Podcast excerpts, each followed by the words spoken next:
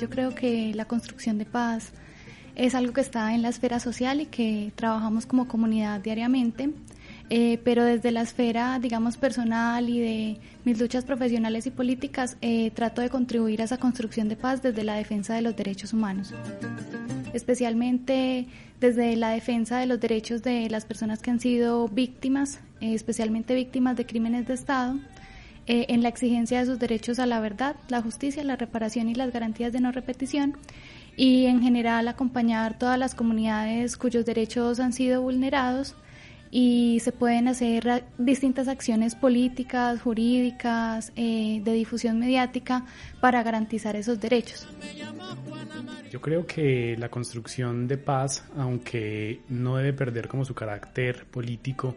que es una especie de relación nueva entre el Estado y los ciudadanos para construir una relación de respeto por los derechos, de reconocimiento a las diferencias,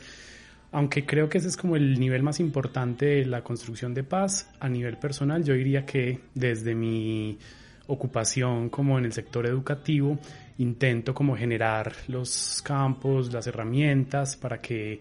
eh, todos los que participamos en ese espacio podamos como incorporar esas herramientas de derechos, de límites al poder, de reconocimiento de todas las personas, de respeto a la diferencia, como una estrategia de construcción de paz.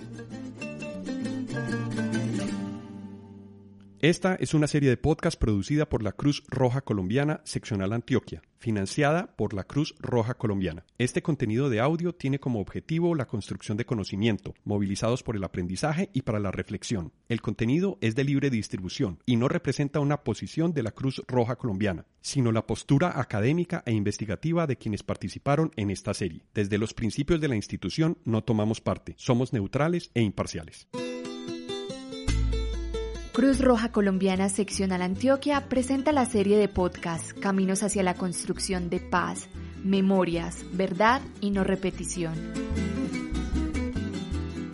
En este episodio de la serie de podcast Caminos hacia la construcción de paz, memorias, verdad y no repetición, abordaremos la justicia transicional y memoria en Colombia.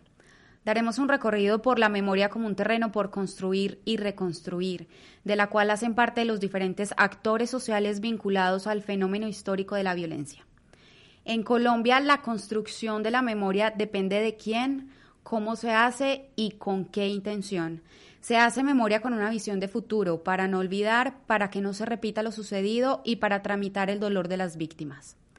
Para esta reflexión nos acompaña el profesor David Enrique Valencia Mesa de la Facultad de Derecho y Ciencias Políticas de la Universidad de Antioquia, docente en temáticas sobre justicia transicional, magíster en ciencias políticas y estudiante del doctorado de Sociología Jurídica de la Universidad del País Vasco,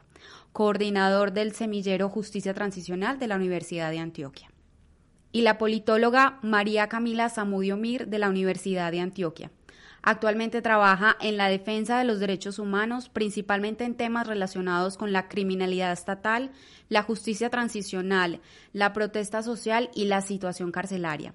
También se ha desempeñado en la documentación de hechos relacionados con el conflicto armado y la violencia sociopolítica en ejercicios de reconstrucción de la memoria histórica. Y quien les habla, Sara Peláez, comunicadora de la Cruz Roja Colombiana Seccional Antioquia.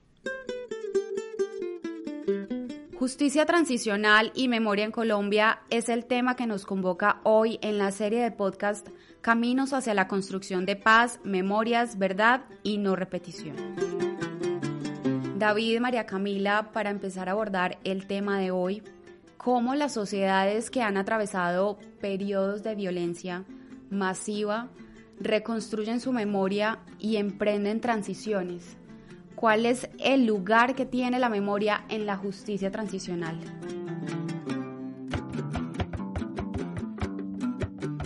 A lo largo de la historia han existido distintas formas de enfrentar el pasado violento. Son diversas las alternativas transicionales que las sociedades se han ideado para superar esta violencia y reconstruir el tejido social resquebrajado por ella. Hay transiciones, eh, sobre todo antes eh, del siglo XX, que se cimentaron en el perdón y en el olvido. La idea de estas transiciones era que dejar ese pasado atrás, ocultarlo, no hablar de él, permitiría centrar la mirada en el futuro y no traer nuevos odios, no darle continuidad a la violencia, sino enterrar eso y seguir. En el siglo XX empieza a cambiar un poco esta mirada, empieza a surgir una idea distinta de lo que tienen que ser las transiciones se empieza a ver el derecho y la política como eh, las instituciones idóneas para superar esta violencia y hay como una especie de giro. Antes la mirada estaba puesta en las víctimas del futuro. Se creía que cimentar una transición en el olvido iba a evitar que en el futuro hubiera nuevas víctimas. Enterrar ese pasado lo iba a borrar. Pero este giro ya pone el centro en las víctimas del ayer, y es donde empiezan también los procesos de memoria, porque la memoria adquiere como este lugar privilegiado en la transición, puesto que se tiene la idea de que recordar, de que poner ese, esa mirada en las víctimas del ayer, también evitará que haya unas víctimas del mañana. Hay una especie de giro en la concepción de, esta, de estas transiciones. Y esto está también muy ligado a la Segunda Guerra Mundial, a la posguerra, donde unos eh, vencedores y unos eh, vencidos muy claros. Entonces, estos vencedores de este contexto eh, de guerra imponen esa mirada y empiezan a darle ese carácter a la transición y a poner la memoria en el centro. Entonces, esa memoria está también ligada a una idea de transición en la que recordar los crímenes podrá evitar su repetición, aunque esto pues tiene muchos límites que ya vamos a ver también más adelante, pero es como la idea que se defiende y que hacer esa memoria ligada a otros instrumentos jurídicos y políticos eh, como el derecho internacional, como eh, las instituciones y organismos internacionales, es decir, las instituciones jurídicas y políticas, posibilitan que haya una consolidación de la paz. Entonces empieza aquí a cambiar un poco esa mirada y hay como un primer experimento de una transición después eh, de la Segunda Guerra Mundial en la que se empiezan a implementar esto y esta mirada cobra también mucha relevancia en el mundo, se, se empieza a crear un nuevo paradigma humanitario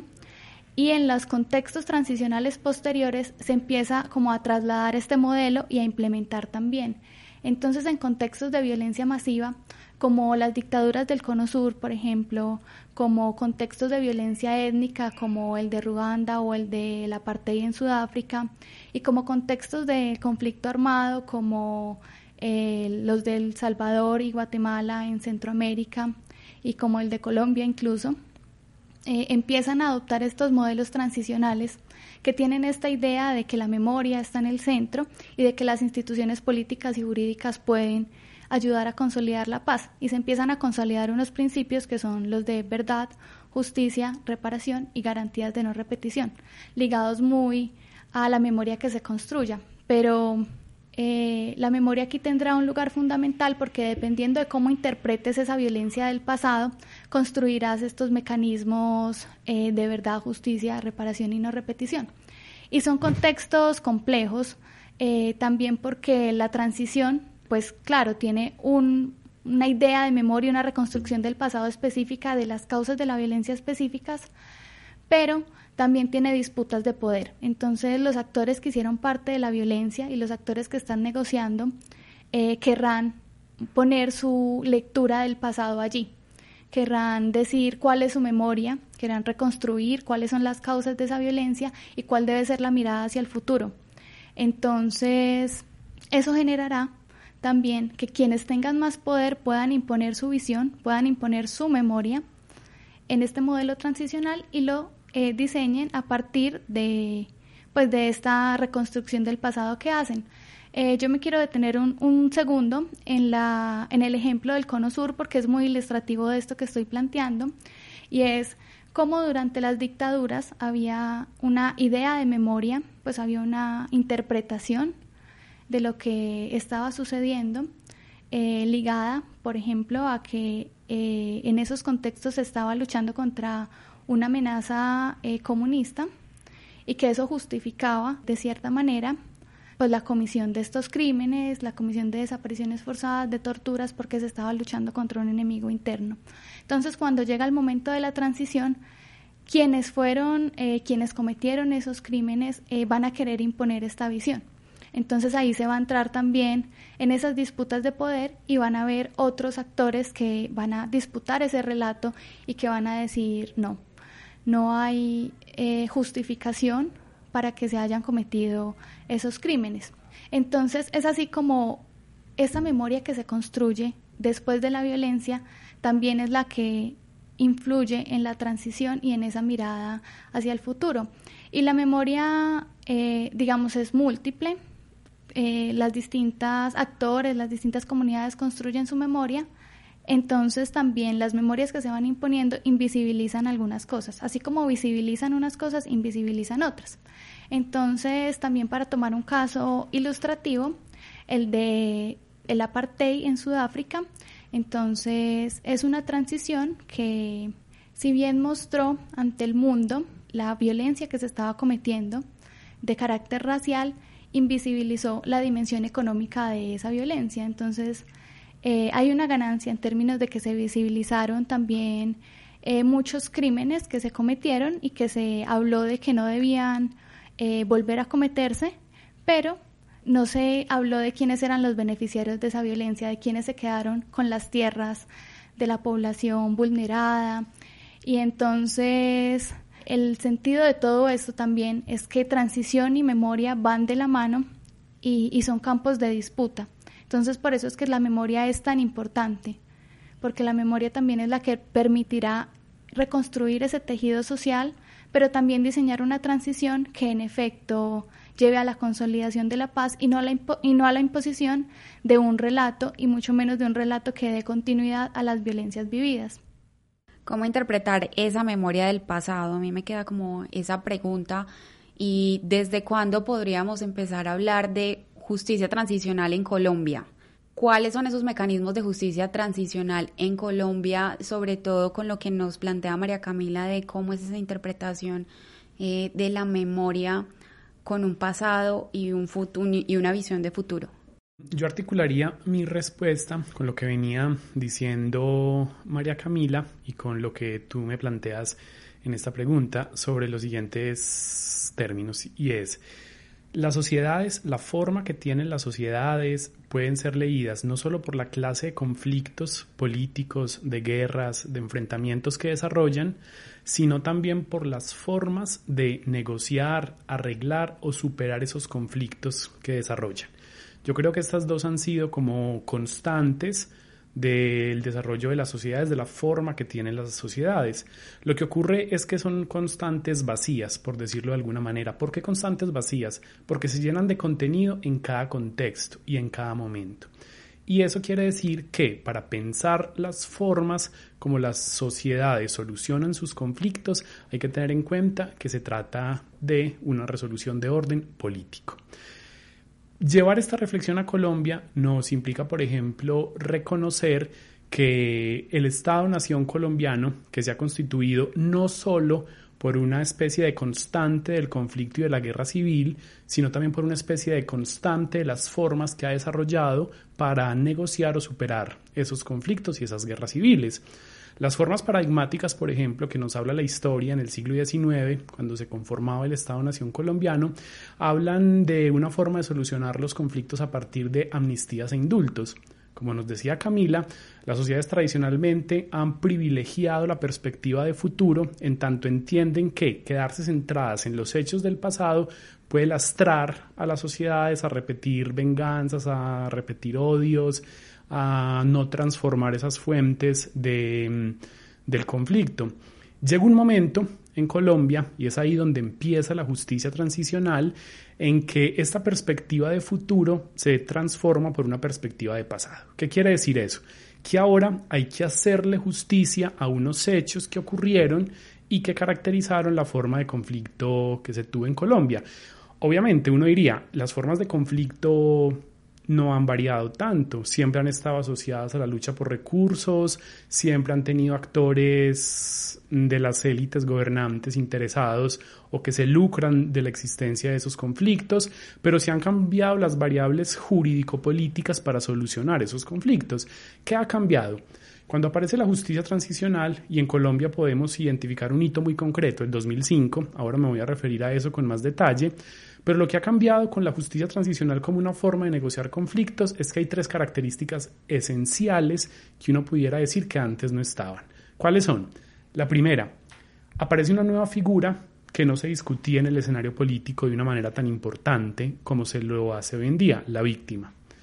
Si uno, por ejemplo, revisa la historia de los conflictos armados y las guerras civiles en Colombia, se privilegia la figura del victimario, pero en tanto se entendía que era necesario volver a la sociedad a esa persona que se había alzado en armas, que tenía unos motivos para su insubordinación y que negociaba con el Estado, en tanto se lo reconocía como un igual ético, a partir del cual se hacían unos reconocimientos jurídicos. Entonces se hablaba de la desmovilización, del desarme, de la reintegración. Pero cuando aparece la justicia transicional que trae esta nueva figura de la víctima, esta figura de la víctima viene como acompañada por tres satélites que están orbitando en torno a ella permanentemente, que serían, bueno, digo tres porque son los que se han consolidado más fuertemente, pero de hecho son muchos más, que son la verdad, la justicia, la reparación e inicialmente también se ha hablado de las garantías de no repetición. Y un tercer componente que diferenciaría la justicia transicional de formas anteriores de resolver conflictos es el papel trascendente que ha venido a tener el derecho, lo jurídico, antes que lo político, y sobre todo articulado esto con el protagonismo de la comunidad internacional. Entonces, a partir de estos tres elementos, la víctima, los valores de la verdad, la justicia, la reparación y las garantías de no repetición y un énfasis jurídico en la comunidad internacional, se introduce en Colombia eh, más o menos en el año 2004, desde que se vienen dando las discusiones de lo que posteriormente sería conocido como Ley de Justicia y Paz, Ley 975 de 2005. Este es el primer hito de justicia transicional en Colombia que tiene estos tres elementos que venía describiendo.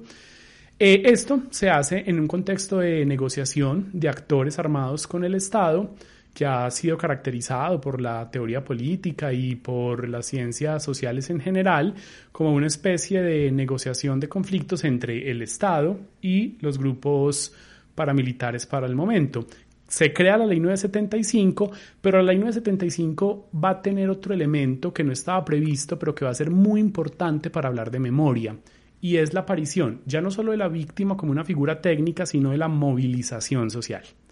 Aparecen un montón de organizaciones sociales, se constituye un organismo de víctimas muy fuerte en el país, con capacidad de hacer incidencia en distintos actores, en distintos escenarios, y va a ser ese movimiento de víctimas que se empieza a constituir en ese momento, aunque ya venía desde mucho antes, el que va a acompañar todo el desarrollo de la justicia transicional en Colombia, en muchas ocasiones oponiéndose a, los, a los arreglos de los actores porque entienden que no se respetan los derechos a la verdad, la justicia, la reparación y las garantías de no repetición. En otras ocasiones acompañando y apoyando los llamados a la negociación del conflicto. Pero va a ser una, presencia muy importante a la hora de hablar de solución de conflictos en Colombia con la aparición de la justicia transicional. Tenemos entonces un primer momento, Ley 975. Posteriormente tenemos un segundo momento que es eh, todo lo que ocurrió, que aunque se deriva de lo anterior,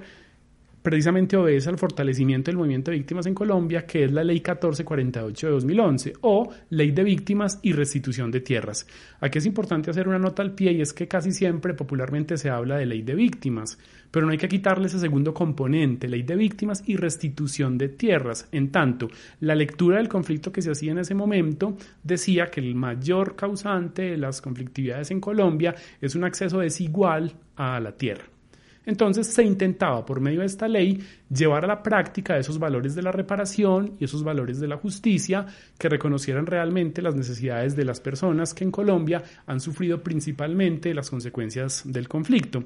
Este sería entonces un segundo momento que yo identifico en la construcción de la justicia transicional en Colombia. La ley 1448 trajo muchos otros instrumentos y dispositivos. Trajo, por ejemplo, entre otras muchas cosas que posteriormente hablaremos de ello ya cuando entremos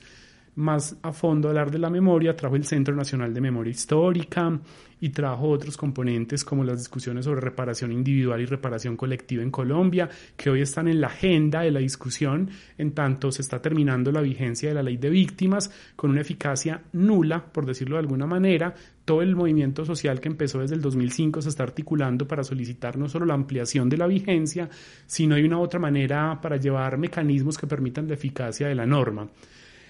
Y un tercer momento que identifico yo en la constitución de la justicia transicional en Colombia es todo lo que pasó con los acuerdos de paz.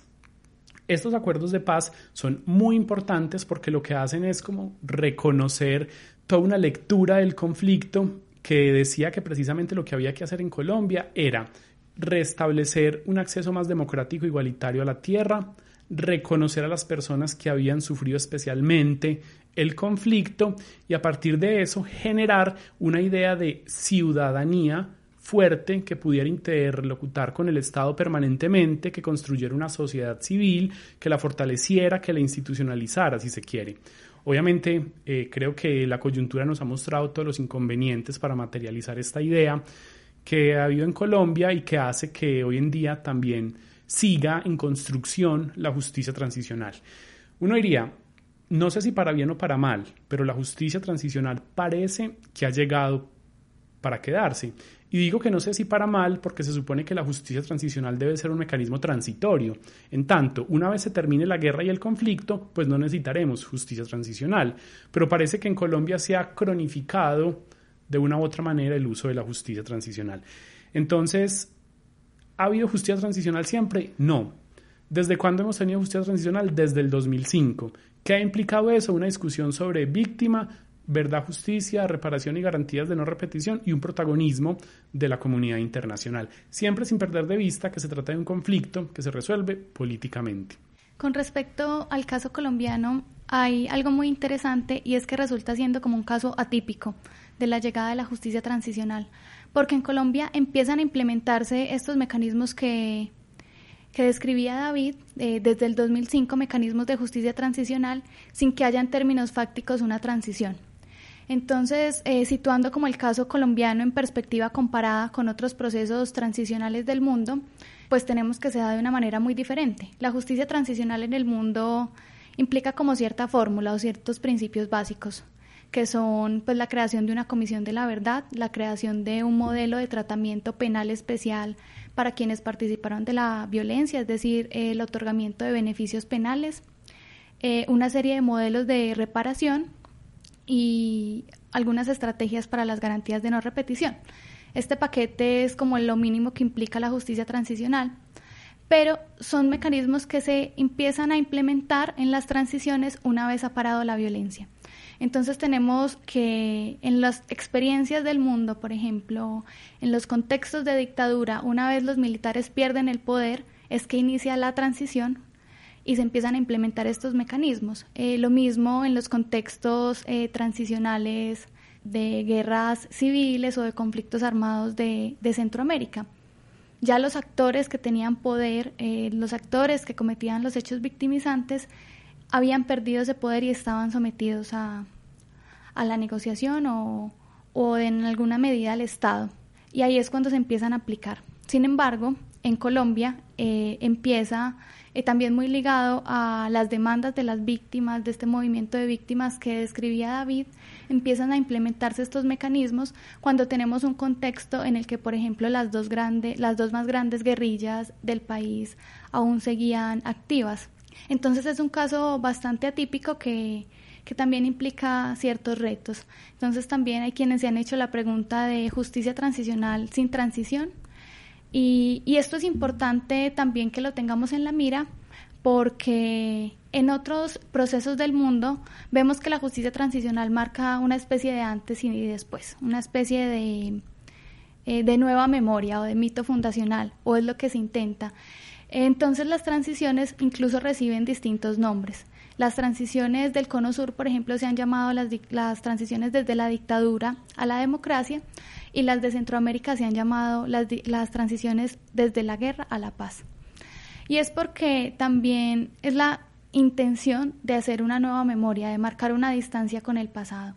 Entonces, de decir, esta violencia es parte del pasado y lo que viene ahora es distinto. Vamos a hacer una nueva memoria también, de cierta manera. Vamos a hacer un nuevo Estado. Entonces, ahora lo que va a imperar es la democracia. Claro, una democracia también liberal y en el marco, pues, que nos movemos de, del imperio de la democracia a nivel global y de las características eh, de esta democracia en el capitalismo y todo esto.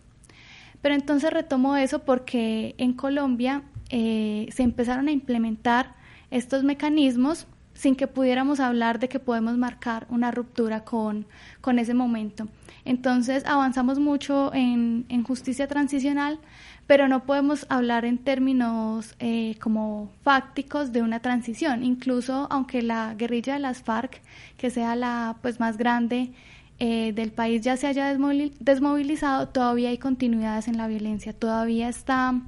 la guerrilla del ELN y todavía hay continuidades en, en la violencia y como hemos visto incluso hay ciertas olas de recrudecimiento. Entonces la justicia transicional está ahí, hay avances que son muy importantes, pero no podemos perder tampoco de vista eh, la magnitud del reto al que nos enfrentamos y que estos instrumentos pues también se van a ver escasos ante, ante ciertas realidades, porque también como lo decía David son más políticas, también implican también unos retos políticos y no, no basta con instrumentos jurídicos. De acuerdo a ese reto que nos planteas, porque pues em, no hay una transición o es un caso atípico Colombia, cuando hablamos de memoria también aparecen otros conceptos que es verdad e historia. ¿Qué diferencias y similitudes se pueden establecer entre ellos y la memoria de acuerdo a ese reto que, que está ahí planteado? Yo creo que esa es una muy buena pregunta porque nos permite acercarnos a mm, las formas como las sociedades abordan el pasado. Yo creo que el pasado, mm, a diferencia de cierta narrativa lineal que dice que hay un tiempo que se constituye como por tres momentos, que es un pasado, un presente y un futuro, más allá de eso, el pasado siempre es presente, en tanto es lo que determina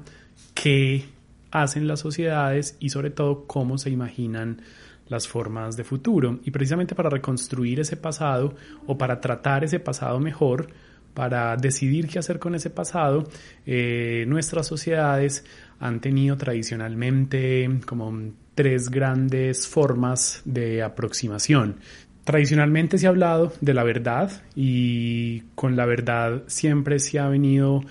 asociando todos los instrumentos, todos los mecanismos que ha usado nuestra sociedad occidental para reconstruir el pasado a partir de un método científico, a partir de toda una tecnología que permita recuperar ese pasado. Entonces, por ejemplo, nuestra sociedad es rica para crear mecanismos de recuperar ese pasado en términos de verdad. El derecho es uno de esos instrumentos de recuperar el pasado para saber cuál es la verdad de los hechos o lo que el derecho denomina como la verdad procesal. Eh, las disciplinas científicas también se acercan a los hechos desde este componente de la verdad. Entonces, diríamos que la verdad tiene un sentido que pretende ser objetivo, que está muy regulado. Aproximarse a los hechos desde el criterio de la verdad significa manejar unas técnicas para tramitar esos hechos que se están estudiando. Y diríamos que aquí hay algunas diferencias con la memoria especialmente y menos con la historia. ¿Por qué menos con la historia? Porque la historia o la historiografía también es un instrumento creado para aproximarse y reconstruir el pasado. Ese instrumento está profundamente regulado, regulado por las disciplinas históricas, por las disciplinas sociales, que nos van a permitir aproximarnos a esos hechos desde las pretensiones de objetividad, neutralidad, independencia, imparcialidad, que han sido siempre como atributos que se asocian con quien reconstruye el pasado, y en eso tendría bastantes similitudes con la verdad. La memoria, un cambio, es un proceso que algunos han denominado que es mucho más subjetivo, es un proceso que es mucho más social, es un proceso que no concluye. Eh, la verdad y la historia tienen las pretensiones de hacerse por pasos y de concluir. Se llega a un momento donde hay una verdad. Esta es la verdad reconocida en este momento. Lo mismo con la historiografía. Esta es la visión dominante del pasado en este momento. Pero eso no ocurre con la memoria y por eso se ha hablado tanto que la memoria es casi un instrumento vivo en las sociedades que está en permanente transformación y que asocia la verdad y la historia también pero que se asocia especialmente, sobre todo la memoria, con la política. Diríamos entonces que, eh, y eso lo podemos ver con lo que ha pasado en la justicia transicional en Colombia, que hemos tenido instrumentos para reconstruir el pasado desde la verdad, hemos tenido instrumentos para reconstruir el pasado desde la historia o historiografía, y hemos tenido instrumentos para reconstruir el pasado desde la memoria. En el caso colombiano, ¿cómo se ha construido la memoria? por medio de qué instrumentos. Ya hemos hablado pues de eh, la verdad, de la justicia, de la reparación y las garantías de no repetición. Ahondemos un poquito más de esa construcción. Bueno, como planteaba David, la memoria no tiene como esta pretensión científica. Incluso podríamos decir que la memoria tiene un componente subjetivo mucho mayor. Entonces la memoria también es la memoria de las comunidades, la memoria de quienes han sufrido la violencia. La memoria es la memoria de los actores que han participado de los hechos violentos. Entonces, habría que hacer también como una distinción. La memoria en Colombia ha estado, los ejercicios de memoria, las comunidades han interpretado su pasado, han construido distintos eh, ejercicios de memoria, distintas apuestas de memoria desde el arte, desde la literatura, desde el canto, desde ejercicios documentales también juiciosos de sistematizar los hechos violentos. Y esto se ha realizado desde antes de que llegara la justicia transicional en Colombia. Se ha realizado durante la justicia, pues la implementación del modelo de justicia transicional y se seguirá realizando después, porque también es esa autonomía eh, de los pueblos, de las comunidades, de las víctimas, de interpretar su pasado, de darle una lectura, de contar su testimonio, de exponer para ellas eh, cómo se vivió esa violencia, cuáles creen que fueron las causas, cuáles son las exigencias y todo lo demás. Y una segunda dimensión también de esta memoria es la que se construye desde las instituciones del Estado. Eh, en Colombia han habido también muchas eh, instituciones que se han planteado construir memoria, aportar relatos, eh, dar una lectura del pasado y han estado muy ligadas a estos mecanismos de justicia transicional. Una primera experiencia eh, de ello, pues con la llegada de la justicia transicional al país, fue la Ley de Justicia y Paz. Allí hubo una reconstrucción de memoria eh, en el marco de las versiones libres rendidas por los paramilitares, porque allí uno de los actores del conflicto eh, del país, que son pues los grupos paramilitares, aportaron digamos su versión de los hechos y esto también es muy importante para reconstruir cómo fue ese pasado. Con estos insumos también y retomando todo lo que se había documentado en el país en otros momentos también en comisiones de investigación que se han desarrollado allí, en lo que se ha también investigado en la justicia ordinaria y todo eso eh, empezó eh, el grupo, lo que se llamó el Grupo de Memoria, que después se convirtió en el Centro Nacional de Memoria Histórica, que es también pues parte de esta Ley de Justicia y Paz, de la Ley 975, y allí se empezó a hacer un, un primer ejercicio de, reconstrucción del pasado y de memoria. Es muy importante, digamos, esta primera experiencia porque toma todos esos insumos que yo mencionaba eh, de la Ley de Justicia y Paz y de la comparecencia de uno de los actores del conflicto, pero también porque el enfoque del Centro Nacional de Memoria Histórica fue traer las voces de las víctimas y todo su trabajo también estuvo eh, durante esos primeros años enfocado en, que esa construcción de la memoria tuviera un componente restaurador. Entonces no era tampoco esa pretensión científica de decir cuál fue el pasado o de dar una versión unívoca, sino que era una forma de abrir un espacio, de abrir un escenario en el que las víctimas y, y quienes habían sido afectados por el conflicto eh, tuvieran una voz. Era darle voz a las víctimas y, y, que la sociedad conociera lo que, lo que había pasado a través de ellas y que en sí mismo ese proceso de contar, de decirle al otro, de mostrar, fuera reparador. Esa fue como una, una primera experiencia eh, en el país eh, de memoria histórica. Eh, después hubo otras, después en el marco de los diálogos de La Habana se, se dio la Comisión del, Histórica del Conflicto y sus Víctimas, que también fue un ejercicio de memoria, aunque ahora con un carácter distinto, no tan testimonial, sino de reconstrucción del pasado a través de un ejercicio de llevar a personas que se habían dedicado a investigar, a 12 comisionados, para que dieran una lectura a partir de todas sus investigaciones de cuál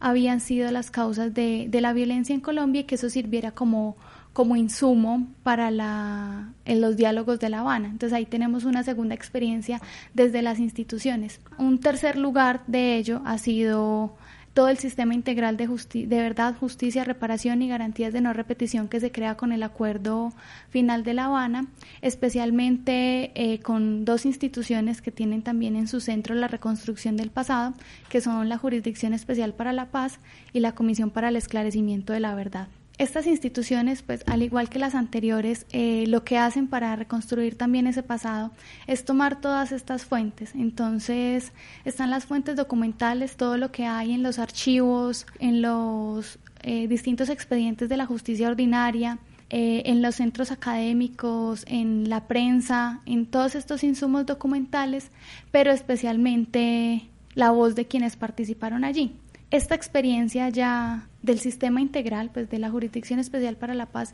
y de la Comisión de la Verdad entra como ya con una institucionalidad mucho más robusta, enfocada en esta reconstrucción del pasado. Entonces mencionaba que pues que es muy importante porque toman todos estos insumos anteriores, pero aquí también el centro está en los actores que participaron del conflicto. Entonces, pues por un lado tenemos que ante la Jurisdicción Especial para la Paz como órgano de justicia, como órgano judicial comparecen los actores del conflicto armado, entonces comparecen, pues ya en este caso no los paramilitares porque habían ya comparecido en el marco de justicia y paz, pero comparecen los agentes del Estado, eh, o sea, la fuerza pública y los integrantes de las FARC además de los terceros eh, involucrados como financiadores en el conflicto armado, y aportan su relato de los hechos para esta reconstrucción del pasado. Pero lo fundamental allí es que ante estas dos instancias eh, también participan las víctimas a través de distintos mecanismos. Con su voz directamente en las audiencias de la Jurisdicción Especial para la Paz o en los diálogos social que ha abierto eh, la Comisión de la Verdad, también a través de la presentación de informes, de informes que pueden ser escritos o de forma audiovisual o de distintas maneras que las víctimas deseen pero que tienen un lugar muy importante allí. En estas instituciones empieza a ser también una reconstrucción del pasado ya con, como con mucha mayor fuerza, como con muchos más recursos, con una institucionalidad centrada en ello. Y, y, es muy interesante también lo que ha sido ese proceso. Por ejemplo, en este momento eh, la jurisdicción tiene abiertos siete macrocasos. Su, su modelo es priorizar algunos hechos graves y representativos eh, del conflicto armado. Entonces tiene abiertos siete casos, tres son temáticos, eh, que son sobre reclutamiento de menores, sobre ejecuciones extrajudiciales eh, mal llamadas falsos positivos y sobre secuestro y retenciones ilegales. Y los restantes cuatro casos son de situaciones territoriales del país, entonces hay eh, distintas eh, regiones y en el marco de estos macrocasos, de esta primera ronda de priorización, porque luego vendrán también otras rondas donde se escojan otros hechos y otras situaciones territoriales, se hará una reconstrucción del pasado de cuáles fueron estos hechos. Y de igual forma, en la Comisión de la Verdad también se tiene como mandato hacer un informe final de lo que fue la violencia en Colombia. Entonces allí se abordarán eh, digamos, los grandes hitos de la violencia, pero también causas explicativas de estas. Y, eh, como decía, lo importante allí es que en esta reconstrucción del pasado participan las víctimas y se hacen clave de no repetición. Entonces también el objetivo de estas dos instancias y del resto de componentes judiciales y extrajudiciales del acuerdo es reconstruir esa memoria para garantizar pues, los principios de verdad, justicia, reparación y no repetición, pero también para contribuir a la construcción de paz en el país. En esa reconstrucción del pasado ¿Qué función cumple la memoria en las sociedades en transición? A ver, yo creería que lo que puede ser una conclusión transitoria a este recorrido que se ha hecho sobre eh, la construcción de memoria, de verdad, de historia, mm, podríamos decir lo siguiente. En Colombia ha habido una gran riqueza o pluralidad de escenarios para responder esa pregunta de qué hacer con el pasado.